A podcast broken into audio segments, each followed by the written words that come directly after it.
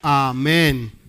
Queremos darle la bienvenida en esta mañana We want to welcome this morning todas las personas que nos ven a través de los diferentes medios de all the comunicación. people who are watching us through a different source of communication. Prepárate porque Dios tiene algo poderoso para tu vida. Here because God has something powerful for your Tu life. casa, tu hogar y tu Your ministerio. home, your family, your ministry. Y ya sabes que lo mejor está por and you venir. know that the best is yet to come. Amén. Amen.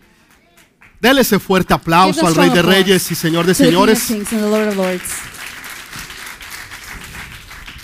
La semana pasada les estuve hablando sobre el libro de Levíticos capítulo 25. Last week we were speaking about Leviticus 25. Les decía que mm, era la primera parte, hoy vamos a hablar la segunda parte. I mentioned that last week it was the first part. and now Así que si usted por alguna razón no estuvo la semana pasada, So if for some reason you weren't here last week, es bien importante que por favor it's very important that you please usted escuche por lo menos las últimas dos prédicas. that you listen to at least the last two preachings. Porque las últimas dos prédicas because the last two preachings eh, forman parte de lo que vamos a hablar en esta mañana. Speaking Y si usted no ha escuchado esas dos prédicas, you haven't heard those last two, entonces va a quedar incompleto. you're going to be incomplete. Va a sentir que algo le hace you're falta going to feel like something's y no queremos que se sienta así. and we don't want you to feel Queremos que usted tenga toda la bendición de Dios, We want you to have all the blessings of completa y total. complete and total. Así que la semana pasada les decía So last week we were speaking de cómo about el Señor empieza a poner orden en nuestras vidas. how the Lord puts order in our lives. Una de las cosas más importantes que nosotros debemos de entender es que understand necesitamos orden. Una persona, una vida desorganizada, a, a life that's unorganized. es muy difícil que prospere y que salga it's adelante, difficult for it to prosper and to con- going forward porque siempre está atrasado o atrasada, because they're always backed up. empieza una cosa y no termina, They start something and don't finish it. no encuentra lo que hace o lo que, o, o lo que quiere hacer o lo que necesita hacer. They don't find what they want to do or what they need to do. Y lo primero que empieza a hacer Dios es poner and orden. the first thing that God starts to do is put order. Segundo es dar gracias y ser agradecido. Second is to give thanks, thanks and be grateful. Y hay una diferencia entre ser agradecido y ser una, una persona conformista. And there's a difference between being thankful and being Una persona conformista es aquella persona que se queda en el mismo lugar haciendo las mismas cosas que ha estado haciendo durante los últimos años de su vida. Y se conforma con las migajas que el enemigo le está dando. Una persona agradecida es una persona que da gracias a Dios por lo que tiene, pero está pendiente y agradecido por lo que va a venir. Señor, gracias por el come. Trabajo, Lord, thank you for the gracias por lo que tú me has dado, Thank you for what you have given me. pero yo sé que lo mejor está por but I venir. know that the best is yet to come. Está en una expectativa grande y poderosa. They're in expectation of big and powerful. No se está conformando donde está y cómo está, They're not conformed with where they are. sino que sabe que hay algo mejor But para él y para ella. They know that there's something better for them. Entonces con una mano agradece So with one hand y con la otra thanks, está listo y dispuesto para and recibir. the other hand is ready to receive. Y, se- y tercero And third es poner las cosas en las manos de Dios, put the things in, in the hands of God. porque Dios es el que va a hacer el milagro. Because God is going, the one who's going to do Y nosotros tenemos que aprender a darle a Dios lo que es de Dios And we need to give, uh, learn how to give thanks y Él nos va a bendecir de una manera sobrenatural. And, and He's going to bless us in the supernatural Ahora. Jesús nos va a probar. So Jesus is going Eso to fue lo que Él empezó haciendo con Felipe. And that's what He started to do with Le dijo, Felipe, dale de comer a estas 20 mil personas. So Philip, Philip feed all these 20,000 Felipe se asustó y no supo qué hacer. Philip was afraid and didn't know Y pensó que la respuesta era el dinero. Hay veces nosotros pensamos que la, que la respuesta es el dinero. Sometimes we think that the answer is L- money. El dinero va a hacer las cosas más fáciles, pero el dinero no va a cambiar la actitud de tu esposo, but money is not going to change the attitude la rebelión de tus hijos o los problemas que tú puedas tener en tu casa o en tu hogar. Por mucho dinero que tú tengas, eso no va a cambiar tu relación con tu esposo o tu going esposa, o que él cambie o que ella cambie, o que tus hijos dejen la rebeldía, o que hayan malos entendidos, uh, falta de perdón, iras, enojos, contiendas y rabias.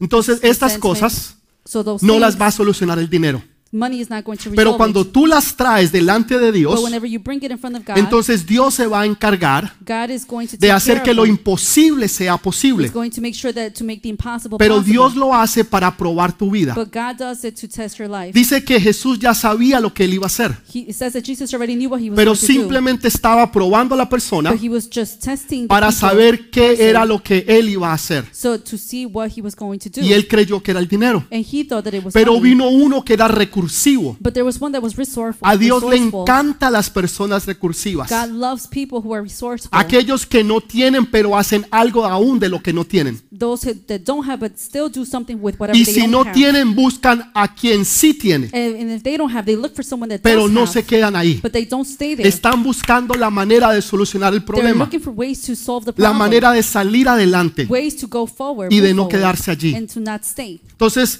eso es lo que hizo Andrés. And that's what Andrew did. Él fue y buscó un joven he went to y lo trajo al joven and he brought que apenas tenía unos pececillos y unos, pase- unos panecillos. who only had some fish and bread, Y casi pasa la prueba. and he almost passed the Pero test. cuando vio lo que estaba allí but when he saw what was there, y vio que era poco en toda esa necesidad, and they saw that it was little and all that entonces su fe cayó his faith failed. y dijo, ¿qué va a hacer esto po- tan poquito said, "What is this small para esta necesidad tan grande?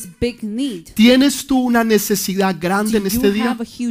¿Tienes una necesidad o un problema que es tan grande que parece imposible? Que no hay forma, manera que se pueda resolver There's no form or way that it could be resolved o que pueda cambiar. or that it could change. Y tú dices, esto es imposible. Eso es lo que Dios quiere tratar en tu vida hoy. That's what God wants to treat in Para demostrarte que para Dios no hay nada imposible. Que Él es el Dios de lo imposible. Que Él hace lo imposible posible y a Él le gusta hacer las cosas sobrenaturales. Para que tú sepas que Él es Dios y que tú en las manos de Él tú puedes estar seguro o segura de Él. Dele ese fuerte aplauso al Rey de Reyes. Leíamos entonces So we read, que el Señor les mandó a celebrar el año del jubileo the Lord sent them to celebrate the year of Jubilee. y era una orden que se cumpliera. And it was an order to be fulfilled. Y eso constaba de tres cosas. And it, it, uh, it had to do with three things. La primera, The first, dos cosas unidas. First, the two Los que estaban esclavos iban a ser libres. The ones that were slaves were going to be free. Habían personas que eran esclavos, There were people who were slaves, ya sea que los habían vendido o que ellos mismos se habían vendido como esclavos. Pero slaves. llegaba el tiempo y el momento en que estas personas tenían que ser sueltas, dejadas libres. that these people had to be released. Segundo, Second, era que toda deuda se cancelaba. it was that all debt would be canceled. Imagínese que a usted lo llamen Imagine if they call y you, le digan, ¿saben? Todo lo que usted debe, all that you owe, aún hasta lo que usted debe en su casa es cancelado. even whatever you owe from your Las deudas, paid off. la Visa, la The debt, Mastercard, the Mastercard, American Visa, Express, Amex, Discover, Discover, todas esas tarjetas all those credit cards que usted tiene, that you have se las cancelen. have been paid off. Déjeme darle un testimonio. Let me give you a testimony. Hace unos meses atrás Months ago, recibimos una carta en el correo donde decía que una de las tarjetas de crédito that said one of our credit había sido completamente cancelada. been completely paid off. Completamente cancelada y no debíamos un centavo más en ella. ¿Sabe quién lo hizo? El Rey de Reyes y Señor de Señores. Él fue el que lo hizo. Pero yo creo But I que believe lo mejor está por venir. best is yet to come. Yo creo que hay algo mejor. that I know that there's something Estoy better. agradecido con eso. I am thankful Señor, for that. gracias porque Thank you, Lord, tú pagaste esa deuda. because you paid that debt. Pero yo sé, Señor, que tú vas a hacer algo mayor. but I know that you're going to do Señor, things, yo Lord. sé que lo mejor está por I know that venir. the best is yet to come, Entonces Lord. estás agradecido, So you're thankful, pero estás en expectativa. but you're in expectation. Eso es lo que Dios quiere que nosotros hagamos. and that's what God wants us to do. Ahora, los que estaban esclavos, Now, the ones that were slaves, gente que está ahora en este momento en esclavitud, now people that are now no solamente de deudas, not only in debt, sino de vicios, but of uh, vices también en problemas, or problems. tal vez porque tienen ira, rabia, Maybe because they're angry, falta de perdón. lack of uh, Personas que están adictas al trago, people who are addicted que están adictos a los to teléfonos, liquor, to telephones, adictos a los juegos, games, a- adictos a los juegos de azar. uh, to gambling. Ah, o sea, hay toda clase de adicciones There's many types of addictions que hace que las personas sean esclavos. that makes people be slaves. Pues Dios vino para darnos But libertad, God came to give para us que tú no freedom seas esclavo, so that you are para not que a tus slave, hijos no sean más so that your esclavos, children are no longer slaves, para que tu esposo no sea más so esclavo, that your husband wouldn't be para que slave, tú puedas ser libre y vivir una vida so completa that y total. you could be free and live a Para full, eso total vino el life. Señor, That's why the para Lord darnos came vida y vida en to give abundancia. us life and life in abundance. Vida y vida en abundancia.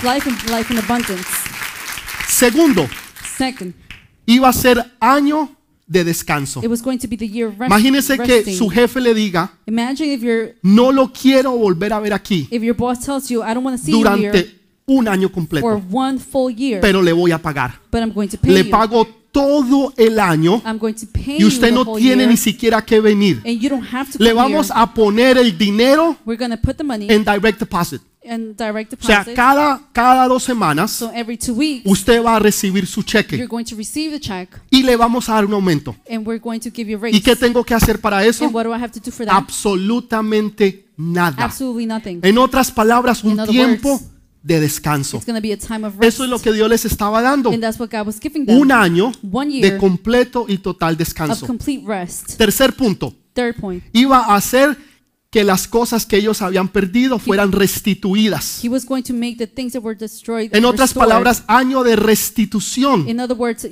Lo que ellos habían perdido, lo que alguien les había quitado, tenía que ser retornado a ellos. ¿Qué has perdido tú? ¿Qué has dejado tú perder o qué te han quitado? Tal vez has perdido la esperanza. Tal vez ya no sueñas como soñabas antes. Antes eras una persona que soñabas con cosas grandes. Que. Dios iba a hacer cosas grandes en tu vida. God was going to do big things Y tú estabas seguro and you were sure que Dios lo iba a hacer. Pero going to do ha pasado el tiempo y ya perdiste la fe. and now you lost faith. Pensabas que ibas a poner una empresa, You thought that you were going to put un negocio. A business. ibas a abrir tu propio negocio, you were going to open your own tu propia business, oficina, your own office, tu propia factoría. your own factory, Y han pasado el tiempo and time has y passed, has perdido esa fe. and you have lost that Déjame faith. decirte, Let me es tell you, tiempo de restitución. it's time of Que lo que tú habías perdido, That what you have lost, el Señor te lo va a the retornar. Lord is going to return El it to you. Señor te lo va a The retornar. Lord is going to return it to you.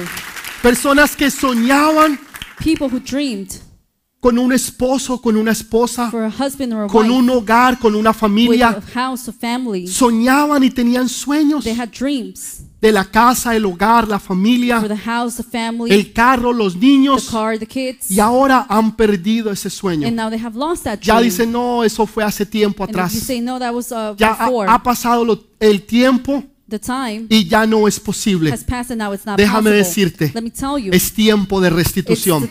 Lo que tú habías perdido, what you have lost, lo que el enemigo te había quitado, lo que tú you, habías dejado, el Señor te lo va nuevamente a restituir. Te lo va nuevamente a dar. He's going to give Te it lo va back to you. nuevamente a proveer. Entonces eran tres cosas So there were three things que tenían que suceder. that needed to happen. Lo triste de eso the sad thing about fue it que ellos nunca celebraron el año del is that they jubileo. never celebrated the year of En Jubilee. toda la historia de los judíos, In the, all the story of nunca the Jews, pudieron llegar a celebrar el año del they jubileo. were never able to celebrate the year of Jubilee. Pero vino uno but there was one que se levantó a los 30 años that rose at 30 years. hizo su entrada triunfal. he did his triumphal No en entrance, Jerusalén, not in Jerusalem, así como nosotros lo entendemos, sino en una sinagoga predicando la palabra. Y leyó Isaías capítulo 61, and he read Isaiah chapter 61, versículo 1 al 3. verse 1 through 3. Y después de haber leído estas escrituras, les dijo a ellos, hoy them, se ha cumplido today estas escrituras. Lo que nunca se había cumplido, fulfilled Jesús declara, dice, yo soy el cumplimiento de esa palabra. Declares, I am Yo soy el cumplimiento de esas promesas. I am the of Lo que ustedes no habían hecho, What you haven't done lo que ustedes before, estaban esperando, what you have been waiting lo que for, ustedes habían perdido, what you have lost, yo se los voy a dar. I'm going to give it to you. Pero ellos no lo but entendieron they did not understand it. y tampoco lo supieron celebrar. and they didn't know how to Nosotros either. vivimos o, o pasamos tres tiempos. So we live the past El pasado, el presente y el futuro. The past, the present, and the future. No hay nada que usted pueda hacer There's sobre el pasado. nothing that you can do about the past. Hay algo que usted puede hacer sobre el There's presente something you can do about the present. y hay mucho que usted puede hacer sobre el and futuro. there's a lot that you can do for the future. Entonces el Señor nos está diciendo so the Lord is telling us de que ese año that year ya pasó, already passed. porque el Señor ya vino. because the Lord already came. Entonces por eso Él les decía, so that's why he said, este tiempo, this time, esta palabra, this word, hoy se ha cumplido. it has been fulfilled today. Ya está en el pasado. It's been in the past already. Pero ahora But now Él les enseña a orar y nos dice, he teaches them to pray. cuando ustedes oren, oren de esta manera. pray like this. Que venga tu reino.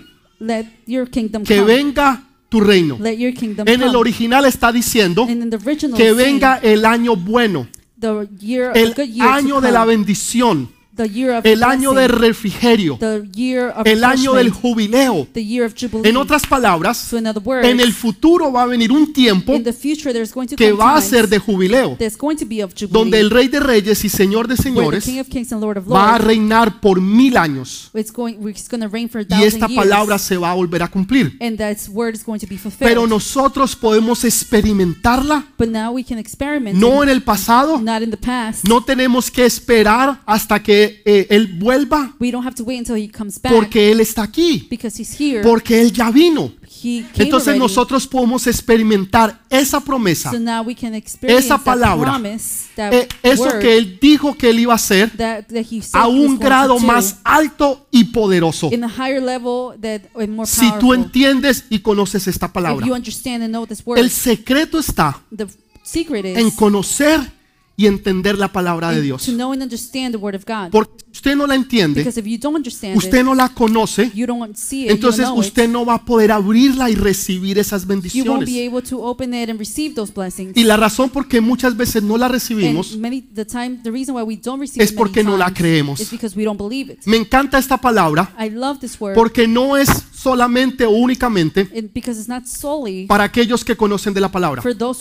Muchos dirán, pastor, pero eso es para los, para los pastores, Para los líderes, aquellas personas que llevan muchos años en el Evangelio. people that have many years in the evangelism, No. La palabra dice but the word que se tocaba trompeta. Ahora, no es como la trompeta de las de los grupos de salsa. but it's not like the trumpets of like the, Usted se imagina a Willy Colón. No, la trompeta que Dios está hablando The trumpet that God is se llama el chofar, is called aunque shofar. Willy Colón tocaba el trombón, yo sé. shofar. Es un ejemplo. Ok, es un ejemplo, es just an example. It's just- Pero entonces lo que ellos están hablando es del chofar What they're talking about is the, the y shofar. anunciaba el buen año de la And bendición. they would announce a good year of blessing. ¿Para quién? For who? Para que todo el pueblo, For that all the people, los que iban a la iglesia, the ones that went to church, los que vienen de vez en the cuando, ones that come every so los que often, llegan tarde, the ones that arrive late, los que no van a los grupos de the ones conexión, that don't go to the connection los groups, que no van a los retiros. the ones that don't go to the retreats. ¿Seguimos o paramos? Should we continue or should we stop? Todos All tenían la bendición. had the blessing. No era solamente para algunos, It wasn't just for some. era para todos la It was bendición. for everyone the blessing. En otras palabras, Dios no hace excepción. In other words, God does not make Aquellos que creen, Those who believe, aquellos que dicen, Señor, yo me apodero de esa palabra, those that say, Lord, I take ownership of esos that son los que reciben. Those are the ones that receive. Yo he visto I've personas seen people año tras año year after year sentados en una silla sitting in a y no recibir bendiciones. and don't receive any He visto personas llegar a la iglesia I've seen people arrive to y en pocas semanas recibir su bendición de una manera sobrenatural. Parece ser que no es justo. La diferencia es que hay personas que le creen a Dios. Hay personas que dicen, esa es mi bendición. say, Esa palabra es mía. Esa mine. promesa yo me la llevo. Eso que el pastor está diciendo, What yo lo creo. Saying, Y lo creen. Nachi, ¿dónde está Nachi? ¿Dónde está? ¿Dónde está?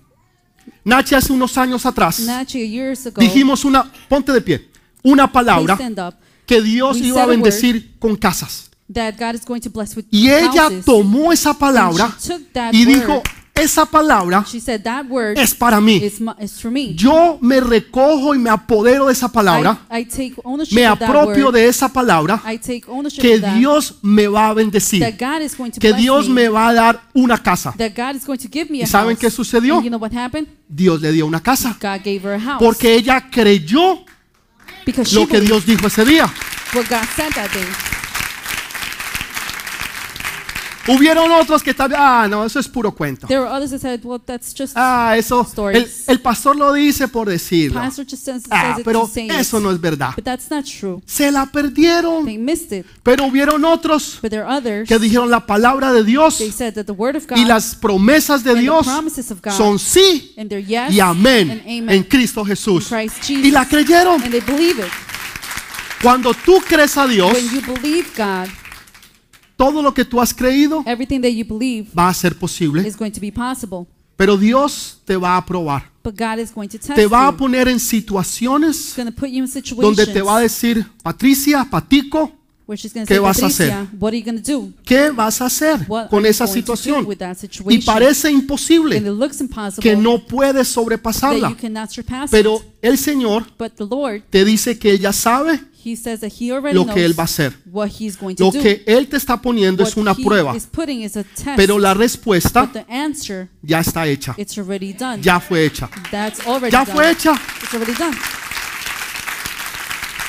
Pero Él te prueba a ver cuál va a ser tu respuesta.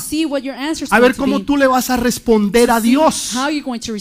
Si vas a buscar el dinero y tratar de solucionarlo todo con el dinero, uh, o vas a decir, Señor, yo lo único que tengo es fe. And, or you're going to say, Lord, the only La thing I have is poquita o faith. mucha fe que The tenga, little or a lot of faith that I Señor, have. yo la pongo en tus manos. Lord, I put it in your hands. Y yo sé que mi esposo va a and I cambiar, know that my sé husband's que going mi to change. familia va a My cambiar family is going to y que mi change. situación and va a that my cambiar. situation is going to Eso es change. todo lo que yo sé. That's all I know. Porque para el que cree, Because for those who believe, todo Everything es is posible.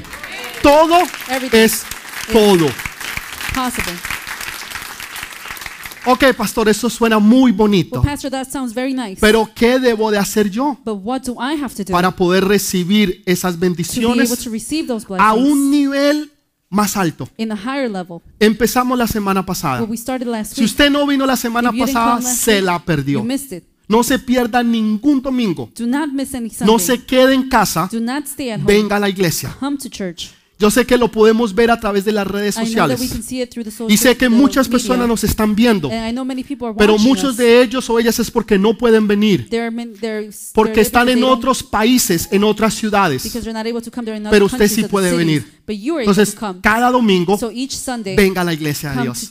Venga a la casa de Dios. Come to the house of God. Porque es importante. because it's Entonces, important. el primer punto empezamos es de que los que estaban esclavos the ones that were slaves se deben dejar ir. will be set free Porque ellos son los que a nosotros nos deben. because they are the ones who. Jesús nos enseñó a orar. So God, Padre, perdona nuestras ofensas, Father, forgive our así offense- como our nosotros offenses, perdonamos a nuestros just as we deudores. those En otras palabras, aquel que te hizo mal, So words, that, aquel que te despreció, you, aquel you, que te dejó, aquel que te de cambió, tal vez se divorció, te engañó, you, te mintió, te robó, te hizo daño de alguna o de otra forma, esa persona está en deuda contigo. that person is in debt with you. Y lo que tú le estás diciendo, Señor, yo perdono. Lord, I forgive. Perdono la ofensa, perdono el dolor, perdono la traición, perdono todo lo malo que esta persona me hizo. entonces usted está dejando ir a esa persona. Esa persona ya no es esclava más, slave. ya ahora es completamente libre. Now they're completely free. Entonces eso es lo primero que nosotros debemos de And hacer. that's the first that we should do. Eso fue lo que hicimos la semana pasada. And that's what we we do Perdonar a aquellos que nos hicieron last daño. week. To forgive those who uh, Y usted simplemente perdona. And you just forgive. Perdonar no es fácil, Es is algo bien difícil. It's very, very sobre todo cuando alguien te ha hecho mucho daño, Especially if someone harmed you a lot. cuando alguien tal vez te ha despreciado, When someone rejected cuando you. alguien tal vez te ha humillado, someone, someone cuando you. alguien tal vez te ha traicionado, Someone betrayed you. cuando tal vez alguien hizo algo en tu vida físico, When someone perhaps did Cuando tú eras un niño, una niña, fuiste abusado, abusada. you were abused. Son cosas muy difíciles, very difficult muy things, dolorosas. very painful things. Aún no solamente de recordar, Not only to just remember, sino de perdonar. but also to forgive. Pero a través del el Señor, But through the Lord, tú puedes perdonar you're able to y forgive, puedes olvidar. and you're able to No solamente perdonar, Not only forgive, sino también olvidar. but also Y eso fue lo que el Señor hizo la semana pasada. And that's what the Lord did last Nos ayudó a perdonar He helped us to forgive y a olvidar. and to forget. Segundo punto, Second point, necesitamos descansar. we need a rest. ¿Cómo descansa usted? ¿Cómo How- descanso yo? Do you and I rest? Cuando usted no está preocupado, when you're not worried, cuando usted no está afanado When por la you're situación, por the el, por el situation problema, por la circunstancia the que usted tiene, sino que usted cree en lo sobrenatural. you believe in the supernatural. Dios le dice a ellos God tells them que por un año no van a trabajar. one year they're not going to Ahora entienda algo, por favor. Ellos no tenían un jefe, no tenían una compañía, they didn't have a company una or corporación que les iba a mandar el cheque that were going to send en direct deposit al banco. No, ellos trabajaban la tierra. No, they worked Ellos labraban la tierra. Quería decir que si ellos no trabajaban durante un año, ¿cómo iban a comer? ¿Cómo iban a suplir la necesidad para su casa, su hogar y su familia? Era imposible. Pero Dios es el Dios de lo imposible. Dios les está diciendo, confíen en mí, que yo "Trust les voy a dar sobrenaturalmente una porción tan grande que les va a durar todo el año. a big per- portion that's going to last the whole year. Si tú sabes descansar en mí, How to rest in me. tú tienes una necesidad You hoy, have a need today. tienes un problema You financiero, have a financial problem. tienes un problema legal, You have a legal problem. tienes un problema en la escuela, You have a problem in, en la universidad, en tu university, casa, en tu hogar. descansa en el Señor. Rest in the Lord. Tienes que pagar un dinero y no tienes dinero, Pay money and you don't have it. descansa Rest en el Señor. in the Lord. Señor, yo no sé cómo, how, Lord. yo no sé de qué manera, pero way, yo sé que tú me dijiste que yo necesito descansar y yo voy a descansar.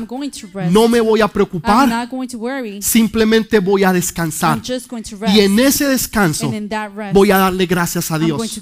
Porque yo no tengo que ver para creer. Yo sé que esa palabra Yo sé que esa bendición ya viene en camino. Yo solamente estoy listo para recibirla. Yo solamente me estoy posicionando para recibir esa bendición. Y tú descansas en Dios. and you rest in the Lord. Tú buscas de Dios. ¿De qué forma tú lo haces? Tal vez tú estás esperando que si tú lees la palabra, que si tú oras tantas horas, o que si tú haces A, B y C, Dios te va a bendecir. Saben, yo tenía una carga horrible años atrás.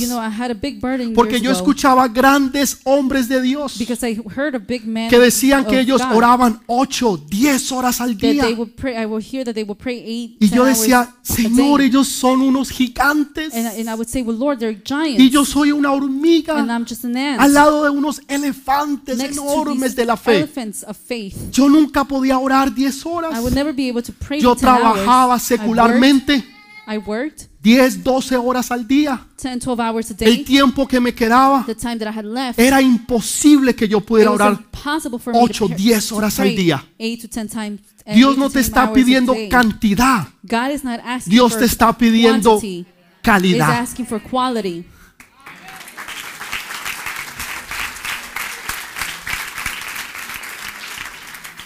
No es cantidad. It's not quantity. Tal vez tú tienes más tiempo que otros Maybe you have more time than others. y puedes orar más que and otros. you're able to pray more Tal vez tú no others. tienes todo ese tiempo. Maybe you don't have all that Tal time. vez tú eres una madre soltera Maybe you're a single que mother se tiene que levantar, that has to get up, organizar los niños, darles de comer, get the children ready, llevarlos a la escuela, ir al trabajo, them recogerlos, school, hacer tareas, ir al grupo de conexión, group, hacer A, B y C. A, B, and C. Y el tiempo que tú le das a Dios tal vez es una hora al día, It's maybe an hour, a day, pero le estás dando lo mejor a Dios. the best to God. Pero si a ti te queda But 10 But horas, if you are left with 10 hours, 5 horas al 5 día, hours a day, y solamente le estás dando 5 minutos a Dios, only giving Him 5 o muchas veces ni un minuto a Dios, even a minute to God, le estás fallando a Dios.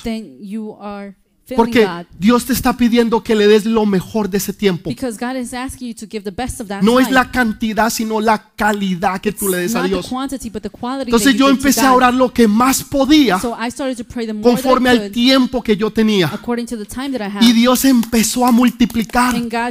Y Dios empezó a bendecir. No solamente el tiempo, sino todo lo que yo tocaba y todo lo que yo tenía. Porque si en lo poco me fuiste fiel, en lo mucho te pondré. Séle fiel a Dios en lo poco. Si es el poquito tiempo que tienes, dedícale ese poquito de tiempo a Dios. Pero le das lo mejor. Si tienes más tiempo, dedícale más tiempo a Dios. Pero dale lo mejor a Dios. A Dios siempre se le da lo mejor. To God, you always give the best. Siempre es la excelencia. Always the excellence. Porque Él es el Rey de reyes y Señor de señores. and the Lord of lords. Y porque Él nos ha dado a nosotros siempre lo mejor. Always the best. Nos dio su Hijo amado. He gave us his beloved son. Nos dio su Hijo amado. Tercer punto. Third point, Tercer punto. Restitución. restitution. Restitución. Lo que ellos habían perdido, What they have lost, ahora ellos iban nuevamente a recoger. now they're going to uh, get back again. ¿Qué es lo que tú has perdido? What have you lost? Los sueños, las ilusiones, las esperanzas. Dreams, hopes. ¿Qué es lo que tú has perdido? What have you lost? Dios está diciendo, yo lo voy a restituir. God is saying, I'm going to restore Lo que la oruga, el saltón y el revoltón se comieron, What the enemy had taken, entonces yo lo voy a restituir. I'm going to restore Los it. años, escúchelo bien, The years. años The years que se había robado el enemigo, that the enemy has stolen, yo los voy a restituir. I'm going to restore it. ¿Alguien aquí ha perdido años? Claro Somebody que here sí. lost years, of course. Todos los años antes de Cristo All the years, even before fueron Christ, años perdidos. were, Dios está diciendo, years. yo los voy a restituir. and God is saying, I'm Yo going voy to a restore it. restituir lo que el enemigo se I'm going to robó. restore what Lo que the se había stole, perdido, what was lost. Yo lo voy a I'm restituir. going to restore it. Pero quiere que le diga algo más. But you want me to tell you something else? Viene una aceleración. There's an acceleration. Lo que antes tomaba años What before took se va a hacer en meses. now it's going to be in Lo que tomaba What meses took months se va a hacer en semanas, going to be now in weeks. semanas en In- días, what took weeks is días en days, horas, horas en days minutos, hours, minutos hours, en minutes, segundos, minutes porque no va a haber ningún, Because there's not going to be any.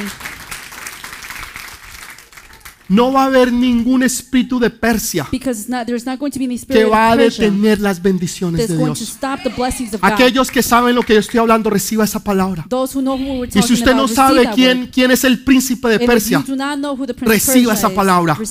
el príncipe de Persia es el que hace que las cosas se demoren, hace que las cosas tarden, que las cosas tomen tiempo y que usted vea como que nada pasa y que todo lo que usted está haciendo es, es una lucha. is, is a Es como que si usted estuviera like were tratando de empujar un bus de esos de 55 personas grandes de lujo 55 people big, en una montaña y no tiene gasolina. Y usted está tratando de empujarlo y no puede. Usted trata de hacer algo, y las cosas no le salen. todo es un problema, todo es una oposición, todo hay algo que falla, hay algo que no se da. Ese es el espíritu de Persia. Pero Dios está diciendo que vienen tiempos de restitución, que vienen tiempos de refrigerio, donde va a haber un- una aceleración, donde lo que estaba detenido, uh, lo que no avanzaba, lo que estaba estancado, ahora en el nombre de in the Jesús va a progresar. En el nombre de. Jesús se va a mover. Y va a haber una aceleración. and the acceleration is going to come Las bendiciones correrán detrás de ti. Ya tú no las vas a buscar, you're Diego. Van a correr detrás de ti. now they're going to run Tú andarás y las bendiciones You're estarán buscándote detrás donde estás. Porque las bendiciones te buscarán y correrán detrás de ti Eso es lo que dice la palabra. y te alcanzarán and they're going to y el. Señor te bendecirá. And the Lord is going to bless you. Tiempos de jubileo. Time of Jubilee. ¿Saben? Dentro de tres días Within three days, se va a celebrar el 9-11 we're going to celebrate y es un 911, tiempo muy solemne. and it's a Es very un sad tiempo time. de, de tristeza, It's a time of sadness de donde la gente recuerda where people remember el sacrificio que hicieron muchos por the nosotros sacrifice that many did y los us muchos que murieron. and the many who died. Pero eso lo hacemos una vez al año. But we only do it once a Hay year. veces estamos esperando el día del amor y la amistad are times that we're waiting for the uh, para decirle a alguien que lo queremos o la queremos mucho.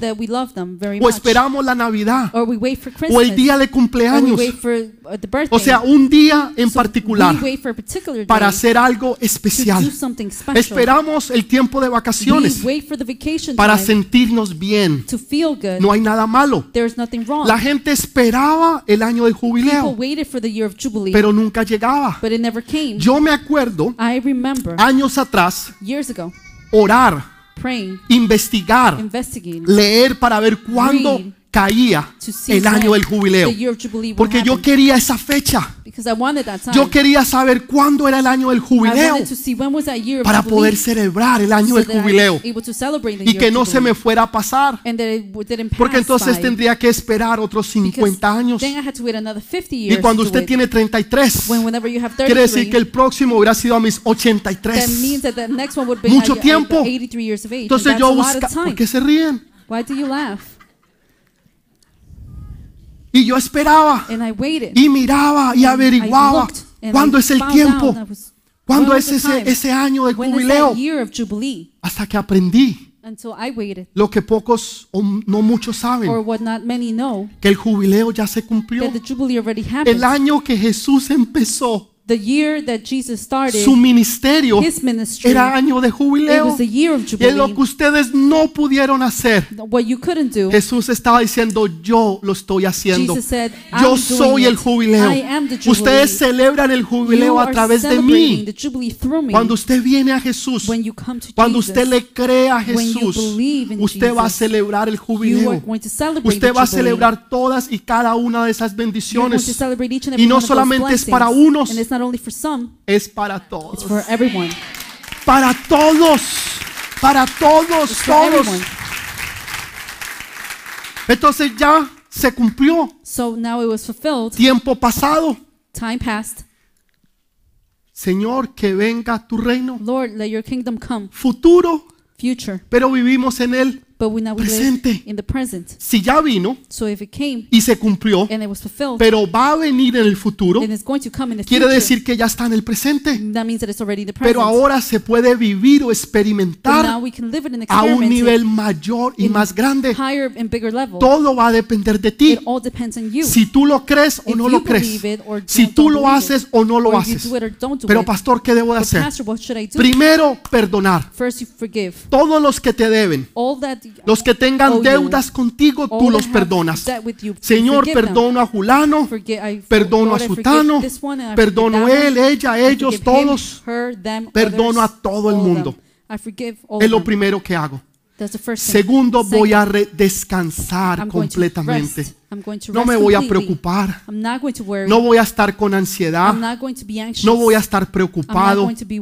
No voy a tener ninguna clase de esas ansiedades. I'm not going to have any of those Gente que no puede dormir, People that cannot que se comen las uñas, que por, les duele el estómago, que tienen dolor en el cuerpo. that have pain in their bodies. No, se va a dormir como un You're bebé. going to sleep like a baby. Va a descansar como Jesús en medio de la going to tormenta. rest like Jesus in the middle of the Jesús había una tormenta y a Jesús no le importaba nada. Estaba Jesus, he didn't durmiendo porque él estaba descansando y confiando en el Padre. and trusting in the Que todo está bien. Hay una tormenta afuera, There's a storm outside. todo está bien. is La barca está que se hunde, The ship is about to. todo está bien. Every- Los discípulos están todos corriendo, diciéndote, haz algo, saying, "Do something. nos vamos a morir. We're going to die." Todo está everything bien. is good. Jesús no se preocupaba por nada, Jesus did not worry about anything, pero oraba por todo. for everything. No te preocupes por nada, not worry about pero ora but por todo. for everything. Dile a la persona que está a tu lado, no te preocupes por nada, anything, pero ora por todo. but pray for everything. No te preocupes por nada, pero ora por todo. but pray for everything. Ese es el secreto. That's the secret. Viva una vida tranquila, Live a life, no una vida amargada, tensionada. esas personas que hasta tiemblan porque están todos tensionados. Si una puerta se abre, ellos brincan. De la tensión que tienen. Usted los toca y parece que fuera un palo. No porque han hecho ejercicio, sino porque están tensionados. Así están tensionados. Pero usted no. But no, not you. Usted está descansando, tranquilo, confiado en el. Señor, que todo está bien. is ¿Por qué? Porque estamos en las manos del Señor. Dele ese fuerte aplauso al Rey de Reyes. Si nosotros aprendemos a hacer esas cosas, Dios nos va a bendecir. Él dijo en Lucas 4:21, In Luke hoy 4:21, se ha cumplido esta escritura en sus oídos. today, Hoy, today the scripture is fulfilled in your hearing. hoy. ¿Cuándo? When? Hoy. Today. ¿Cuándo es hoy? Es When hoy, today? ahora Today, mismo. now, right now. Para el Señor no hay tiempos. For the Lord, there's no time. Cuando el Señor dijo esa palabra word hace dos mil años atrás, 2,000 years ago, delante de Él es como si la estuviera diciendo ahora. It's like if He was saying it today. Para usted y para mí no podemos entender ese For concepto you and I, we cannot understand porque the nosotros vivimos en el tiempo, because we live in pero el time, Señor no. but not the Lord. Lo que Él dijo hace dos mil What años He said 2,000 years es como ago, que si Él lo está diciendo ahora, It's en este if he was instante, saying- en este mismo. right now. Dile a la persona que está a tu Tell lado, the person next to you. esta escritura se ha cumplido hoy en This tu scripture vida. has been fulfilled today in your life. Hoy, pero dígaselo, But se ha say it. cumplido hoy. It's been fulfilled today. Today. Dile a la otra persona, aprende a descansar en Tell el Señor. the other person, learn how to rest in the Lord. Dile, aprende a descansar en el Señor. Learn how to rest in the Lord. ¿Por qué no se cumplió esta escritura en ellos? Why wasn't the scripture fulfilled? Una de las razones, voy a darle dos. I'm give you two. Una de las razones, One, porque ellos no supieron soltar. because they didn't know how to let go. Ellos no supieron soltar. They didn't know how to Pastor, let go. ¿soltar qué? Pastor, but let go of what? Perdonar. Cuando, cuando la gente no suelta, cuando la gente no quiere dejar ir a la persona que te debe, a la persona que te ofendió, a la persona que está en deuda contigo, tú tienes que soltarla. Tienes que dejarlo ir, dejarla ir. Y como ellos no lo hicieron, and because they didn't do it, no recibieron la bendición de Dios. receive the blessing of God. Nosotros la semana pasada week, hicimos exactamente eso. we did exactly Dejamos ir. that. Yo les decía la semana pasada que la última tentación de the Jesús que Jesus Satanás le hizo a Jesús did fue el perdón. Por eso el Señor les dijo, Padre, and that's why the Lord said, Father, perdónalos porque no saben lo que hacen. Dios, Jesús no iba a morir Jesus was not going to die con una raíz de amargura. with a root of Él no iba a hacer eso. Entonces Él soltó esa amargura Él dejó ir of ese resentimiento. Y por eso perdonó. Pero pastor, Él no me pidió perdón. Pastor, he didn't Ella nunca se ha acercado a decirme perdón. She has never said, forgive me. ¿Alguien se acercó y le pidió perdón a Jesús? Somebody went, No. went to Jesus and said, Sin embargo, Él perdonó lo que los demás le habían hecho. have done to him. Nosotros necesitamos hacer eso. We need to do that. Dejar, soltar a aquellos que nos deben. Those Aquellos who que han tenido deudas con nosotros, nosotros simplemente los dejamos ir. Just let them go. Pero pastor, usted no entiende el dolor. Pastor, you don't understand the Todo lo que él o ella me hizo, Everything that he or her has done to me no importa. doesn't matter. Lo que nosotros le debemos a Dios What we owe God es mucho más grande que lo que una persona te pueda deber a ti. Nosotros la deuda que nosotros tenemos con el Señor es mucho más grande que la que nosotros le podamos one, tener con otra persona. than the one others will have with us. Amén. Ahora, Amen. nosotros podemos entender algo.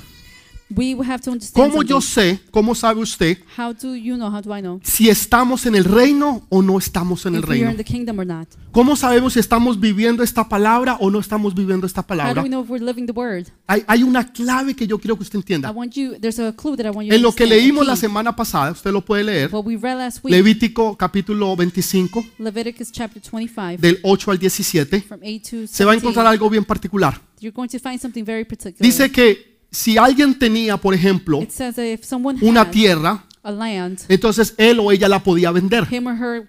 Pero al año 50, but in the year 50, esa tierra tenía que ser retornada that al land dueño original. had to be returned to the original Entonces el. Señor pone algo bien interesante. So now the Lord put something very Si esas tierras eran vendidas If those en el primer año, were sold in year iba a valer todo el precio. it was going to be worth the whole Porque price. iban a pasar 49 Because años 49 years will pass que esta persona iba a tener posesión de esas that tierras. this person will have possession of the Pero land. si habían pasado 25 but if años, 25 years passed, por ejemplo, example, entonces iba a valer la mitad. it was going to be worth half Porque solamente quedaban 25 because años there were only 25 para years trabajar la left tierra. to work the land. Si la compraba el año 49, If- 48, If they were buying it in the year 48, entonces 49, iba a valer mucho menos it was going to be worth a porque solamente less iba a quedar un solo año. because there were only going to be left in the Entonces year. la tierra iba a valer solamente so land, the land o muy poquito.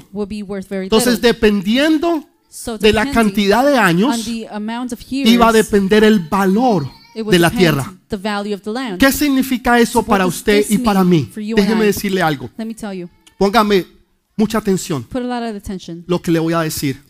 what I'm going to say. Si este es el primer año, If this is year one ¿no es cierto?, de los 50, of 50 years, y allá donde están las cámaras es el año 50, right over there where the cameras are, it's year 50. si yo voy a comprar esa tierra, If I'm going to buy that va a land, valer todo el precio total. it's going to be worth the full Si yo me empiezo a if acercar I start getting near y empiezo a and I caminar start walking, y llego hasta la mitad del tiempo, if I go towards the middle of the va a valer la mitad. Half. Si me acerco más, If I get va a valer closer, menos. it's going to be worth less. quiere decir That means que entre más yo esté cerca that means that the closer de las cosas de Dios, that I am to the del things of God, jubileo, of jubilee, del año de la the bendición, year of blessing, menos las cosas material van a tener the precio para mí. less valuable things are going to be for me, the things of the material things. ¿Sí lo entendió? Did you understand it? Entre más lejos yo esté de las cosas de Dios, The further you are from the things of, of God, más aferrado the more estoy yo a las cosas materiales. Pero entre más cerca yo esté de las cosas de Dios, del reino de God, Dios, entonces menos las cosas materiales van a valer. Por eso hay personas que no les importa el dinero. No les importa la plata, la fama. Lo único que les importa es el Señor. Si the lo pierden todo, they lose ellos dicen no hay problema. they say it doesn't Porque a mí lo que me importa es el Señor. What matters to me is the Eso es lo único que a mí me importa. That's all that matters to Pero me. si yo estoy alejado de las But if cosas I de am Dios, away from the things from yo no God, quiero perder las cosas I terrenales. don't lose Yo no the quiero perder el earthly carro. things. I don't Yo no quiero my perder la. I casa. don't want to lose my Yo no quiero perder la cuenta I don't bancaria. want to lose my bank Yo no quiero perder el I don't trabajo. want to lose my job. Porque entre más lejos yo Because the esté further I de las am cosas de Dios, from the things of God, más aferrado estoy a las cosas uh, En otras palabras, el reino de Dios es un termómetro uh, other words, the kingdom of God is like a thermometer. que te enseña y te hace saber qué tan cerca o tan lejos tú estás de Dios. It shows you how far you're, how close Un termómetro usted lo mueve y si usted tiene frío, puede mover el termómetro you can move the y, a- thermometer, y hacer que el ambiente and cambie. que la temperatura cambie. Y si hace calor, puede moverlo you can move it, y hacer que entonces haga un poco de frío make it think, y usted se siente entonces más confortable. Entonces el reino de Dios so now es un indicativo is de qué tan cerca o tan lejos tú estás de Dios. ¿Usted quiere conocer si alguien verdaderamente ama a Dios? Mire su chequera, mire su cuenta bancaria. ¿En qué es lo que él o ella gasta más las What is cosas? it that they spend money on? Los hombres quieren el carro, uh, quieren el bote, quieren el televisor 70 TV, pulgadas 70 inches. H4K.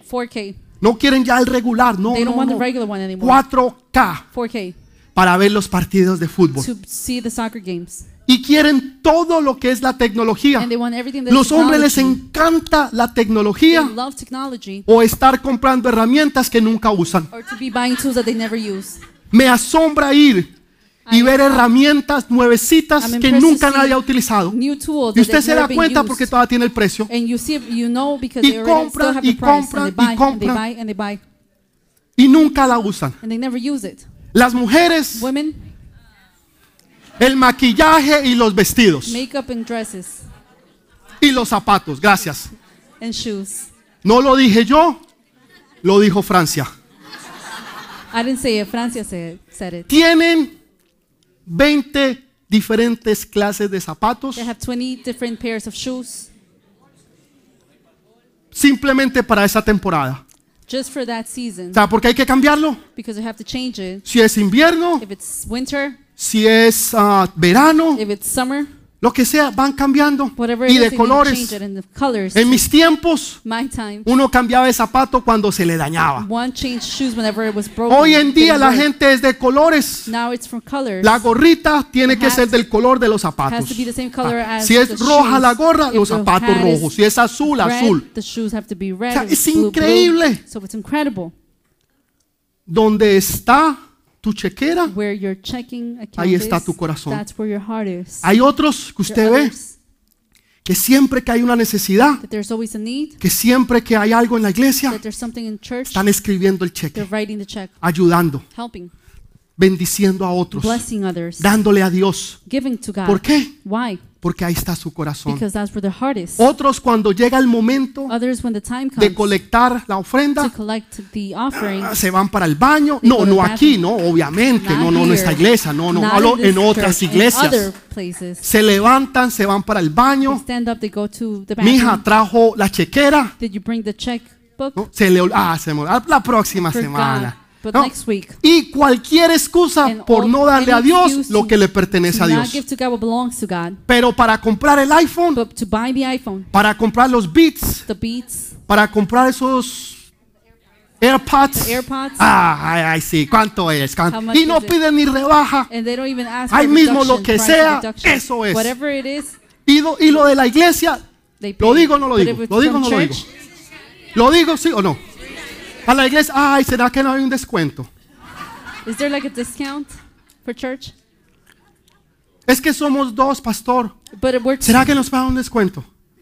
Pero van al iPhone Store y compran los dos teléfonos y los más caros. But if you go to the store, you just Y con todo el paquete ahí.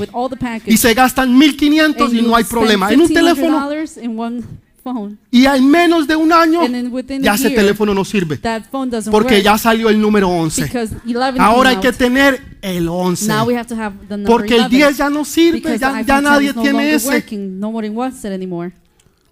Donde está tu chequera, o en otras palabras, tu dinero, in other words, your ahí money. está tu corazón. That's where your heart ¿En is. dónde está tu dinero? Where is your money? Entre más lejos tú estés de las cosas de The Dios, further you are the, from the más things of God, importantes son las cosas materiales. the more important material Entre things are más going to be for cerca you. tú estés The de las closer cosas de Dios, you are from the things of entre God, más cerca tú lo estés, the closer you are, menos valor tienen las cosas less materiales. valuable are material A ti no things te going to be importan las you. cosas You're materiales. not going to care about Si lo anymore. perdiste, Whether you lost it, si te lo dieron, si no te lo dieron, no te importa. ¿Por qué?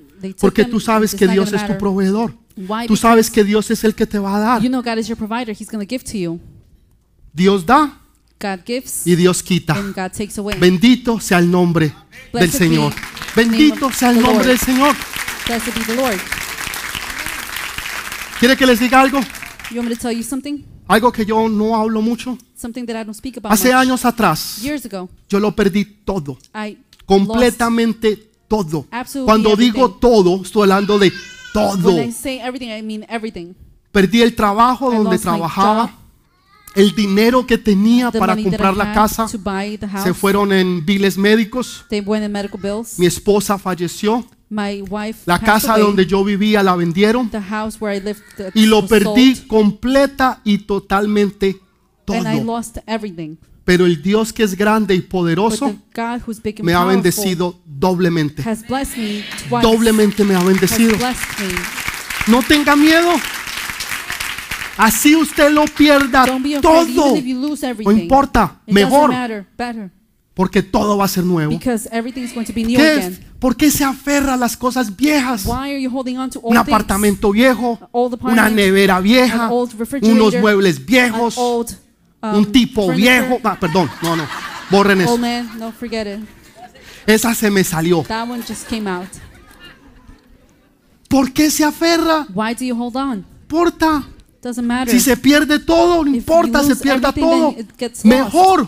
Doesn't Porque better. quiere decir que todo va a venir That nuevo. that everything's going to come new again. Todo va a venir That means that everything is nuevo. going to come new again. Completamente nuevo. It's going to be again new, everything new.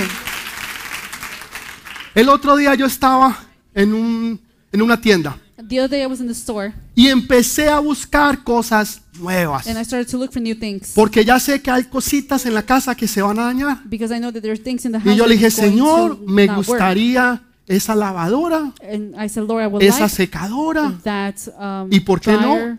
that Ese washer, televisor. and also that TV. Amén, ¿por qué no? Amen. Why not? Yo no veo partidos, pero bueno.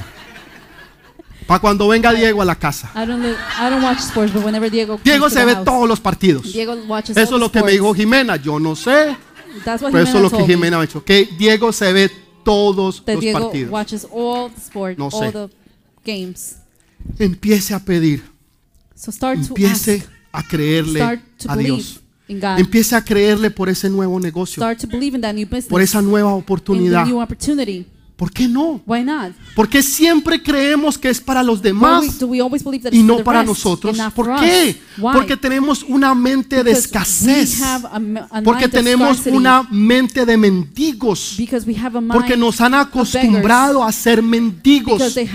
Cuando Dios nos ha dicho que nosotros nos sentamos a la mesa del rey a gobernar con gloria y poder, porque somos los hijos del rey, los hijos del rey. The children of the king.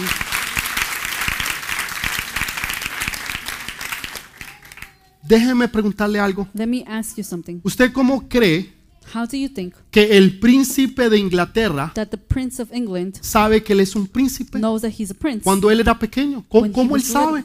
How did he know? ¿Cómo él sabe How o sabía he know or he que él era un príncipe that he was a prince cuando él nació, when he was born, cuando él empezó a crecer? when he started to grow up? ¿Cómo él sabía? How did he know? Porque se lo empezaron a decir. Because they started telling him. Le empezaron a decir, tú eres un príncipe. They started to tell him, "You're Tú a vas a ser un día el rey. You're going to be the king Tú vas a ser un día un pastor. You're going to be a pastor Le one day." empezaron a decir. And they started to Le say it. empezaron a And they started profetizar. to prophesy. Y él lo empezó. A creer. started to believe it. Y como lo empezó a creer, they started to, he entonces empezó a actuar como un príncipe. like a prince. Tú eres el hijo o la hija de Dios. You are the son or daughter of God. Empieza a actuar como la So hija de start Dios. acting as the son and the daughter of God. Empieza a actuar como el hijo de Dios. Start acting as the child Pero of la God. mentalidad no es de esa. But the mentality is not that. Es una mentalidad de pobreza. It's a mentality Es of una, es una mentalidad de of escasez. scarcity. Y por eso estamos en miseria, that's why we're in misery, en pobreza. in poverty. Por eso los demás tienen los negocios, that's why the rest have los demás tienen las oficinas, office, las corporaciones, las factorías y los demás son los and the trabajadores. Déjeme decirle un secreto, Let me tell you a un secret. secreto. Usted nunca va a ser rico will never be rich trabajando para otro. Jamás va a ser rico. You will never Va a tener un buen trabajo, va a tener un buen sistema médico, You will have a good va a tener, va a tener una vida confortable, comfortable life, pero usted no va a ser rico. but you're not going to be rich. ¿Cómo usted va a ser rico? How are you going to be rich? Cuando usted empieza a actuar como el hijo, acting como la hija de Dios. Como usted empieza a actuar y a creerle a Dios. ¿Qué fue lo primero que Dios hizo? What is the first thing God did? Lo primero que Dios hizo The fue lo siguiente. Cuando Dios va a sacar al pueblo de Israel, del pueblo de Israel de Egipto, los llevó tres días al desierto. Tres días de camino al desierto. ¿Por qué tres días? ¿No era más Why? fácil media hora? Why not just half an hour? ¿En media hora del desierto? ¿Para qué hace llevar a la gente tres días? Why did he take the people? Tres era, la- era por esta razón. Porque en esos tiempos, because in those times cuando un esclavo estaba fuera de tres días, ya no era más esclavo. was away for three days, so they were no longer a slave. Cuando un esclavo se iba de la casa de su amo por tres días, the house, his master, ya no era más esclavo. days, he no longer was a slave. Dios les estaba diciendo, ustedes tienen que cambiar su mentalidad. Y lo primero que hizo fue llevarlos al desierto para que le ofrecieran a él alabanza. They can offer him the praise. ¿Le ofrecieran qué? so they can offer him what? Alabanza. Worship. Ellos estaban acostumbrados a ser consumidores. They were used to being Los egipcios todo se lo daban. Everything was given to them Lo primero que. Dios les enseñó a ellos, ustedes tienen que aprender a ser ustedes los que tienen algo que ofrecer. Ustedes van a los moles porque alguien les ofrece a ustedes algo. ¿Qué tienes tú para ofrecer? What do you have to offer? Lo que tú tienes para ofrecer, ofrécelo. Pon tu negocio. Tal vez tú eres un buen mecánico. Entonces ponga su negocio go de mecánica. Tú eres un constructor. Pon tu compañía de construcción.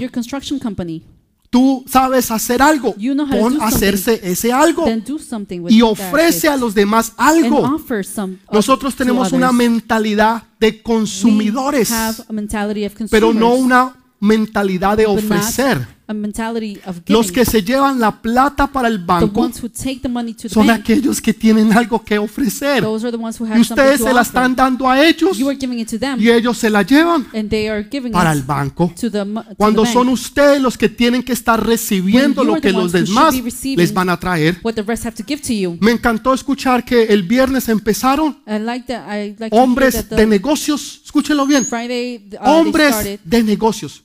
Men, businessmen En una iglesia, in- negocios. in a business. In Claro a que sí. Business, yes. Nosotros tenemos que poner nuestros negocios. We need to put our businesses. Tenemos que tener mentalidad de empresarios. We need to have the mentality of Mentalidad de business. hombres y mujeres que tienen y saben qué ofrecer. mentality of men and women who know that they can offer something. Lo que tú tienes, ofrécelo. What you have, offer Y tú vas a ver cómo Dios lo, te lo va a bendecir. and you would see how God is going to Moisés, bless ¿qué you. tienes en tu mano? Moses, what do you have in your Señor, hands? no tengo I nada. don't have anything. ¿Qué tienes en tu mano, What Paola? do you have in your Señor, hand, tengo una vara. Well, I have a rod. Usa esa vara. Then use it. ¿Qué tienes en tu mano? What do you have in your hand? ¿Qué tienes tú en tu mano? What do you have in your ¿Qué hand? tienes tú en tu What do you corazón? have in your heart? ¿Qué tienes tú que ofrecer? What do you have to offer? Eso que tú tienes, What- ofrécelo. Pon tu negocio. Pon tu oficina. Put your office. Pon tu factoría. Créele a Dios que Dios cree en ti. Dios cree en ti y te quiere bendecir a ti. Es tiempo de cambiar esa mentalidad It's time to change that y simplemente creerle a Dios. Simplemente creerle a Dios.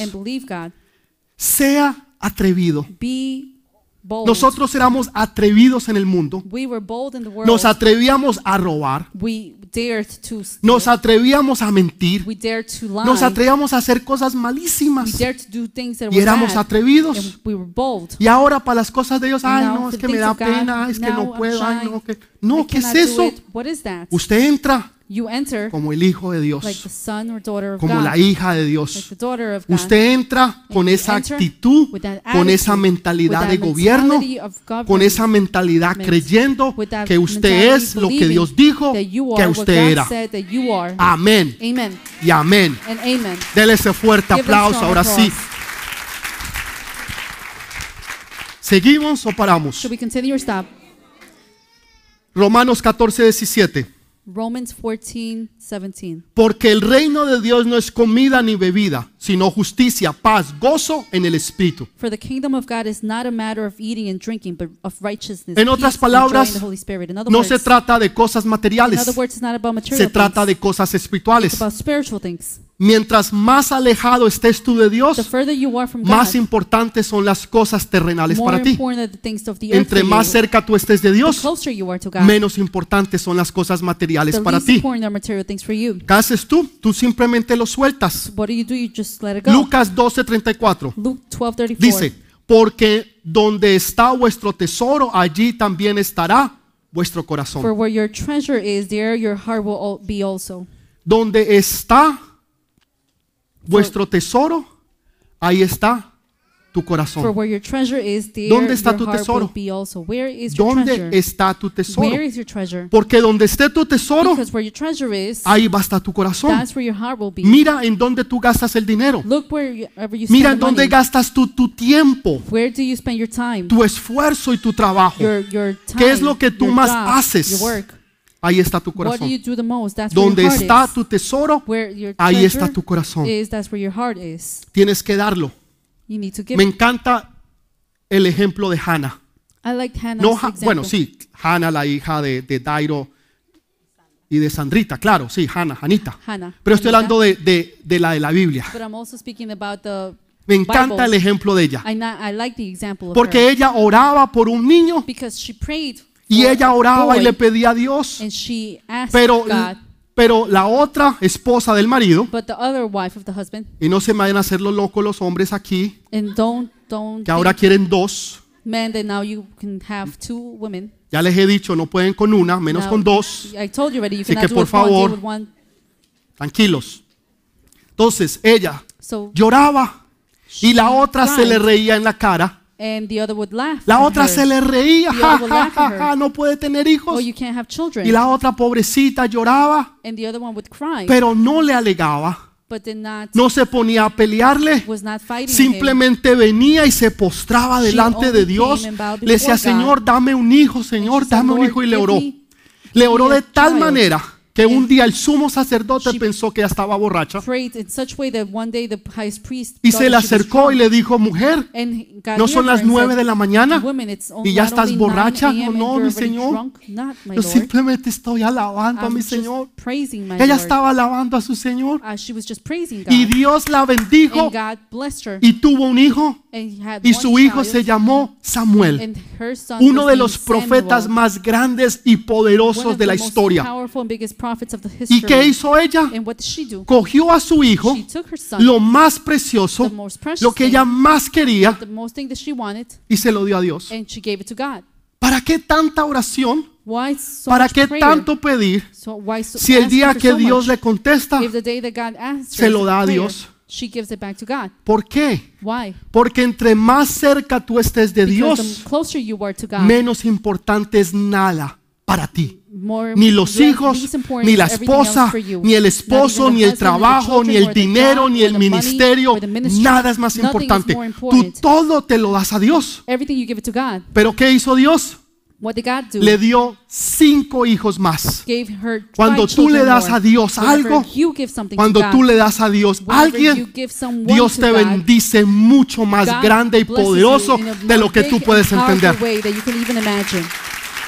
Simplemente Simply como esa canción Let It Go, Let It Go, let it go, just like the song says it. Let It Go. Let it Suéltelo, go. Let it go. déjelo ir, Just let it go.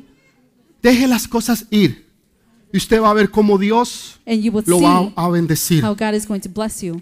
¿Cuándo fue ese día de jubileo? When was the year of Jubilee? ¿Cuándo fue ese día de jubileo? When was that year of Ustedes lo van a leer o si no ya lo, ya lo han leído. If you haven't read it already. En el mes, en el mes décimo, In the 10th month, ¿sí? En el, en el mes décimo al séptimo día. on the seventh El day, mes décimo on the 10th month, al séptimo the día. seventh day, Era cuando ellos... Oh, en el, que en el mes séptimo, gracias, en el mes séptimo, en el día número it was 10. 10th day, seventh Era month. cuando se celebraba It was el when día we de celebrated jubileo. the year Entonces of Dios había Jubilee. declarado ese tiempo. So ¿Cuándo es ese God tiempo? declared that time. When was that Ese es time? el tiempo del día de arrepentimiento. That's the time of the uh, day of repent. El arrepentimiento y el jubileo van juntos. Arrepentimiento y jubileo van juntos. Se complementan el uno con el otro. Cuando hay arrepentimiento, viene el jubileo. Hay arrepentimiento, hay jubileo. Hay jubileo, hay arrepentimiento. Ahí era cuando se tenía que celebrar.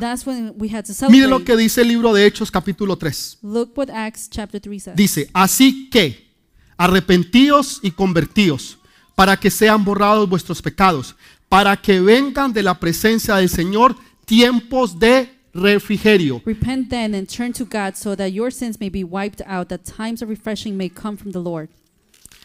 Tiempos de jubileo Times of Jubilee. quiere decir, perdón, tiempos de refrigerio quiere decir tiempos de jubileo. Times of refreshment means times of Jubilee. Y comenzó Jesús a decirles, hoy se ha cumplido esta escritura And en sus oídos. said, Today the um, Hoy se ha cumplido estas escrituras en tus oídos. today the scriptures El reino fulfilled in your ears. Ya se cumplió. The kingdom has Ya Jesús vino y ya lo estableció. He established it already. Venga tu reino. Come, let your Quiere decir come. que va a venir en el futuro.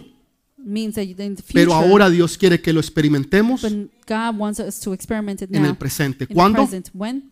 Hoy. ¿Cuándo? Hoy. Puede ponerse de pie, por You favor. can stand up, please. Puede ponerse de pie.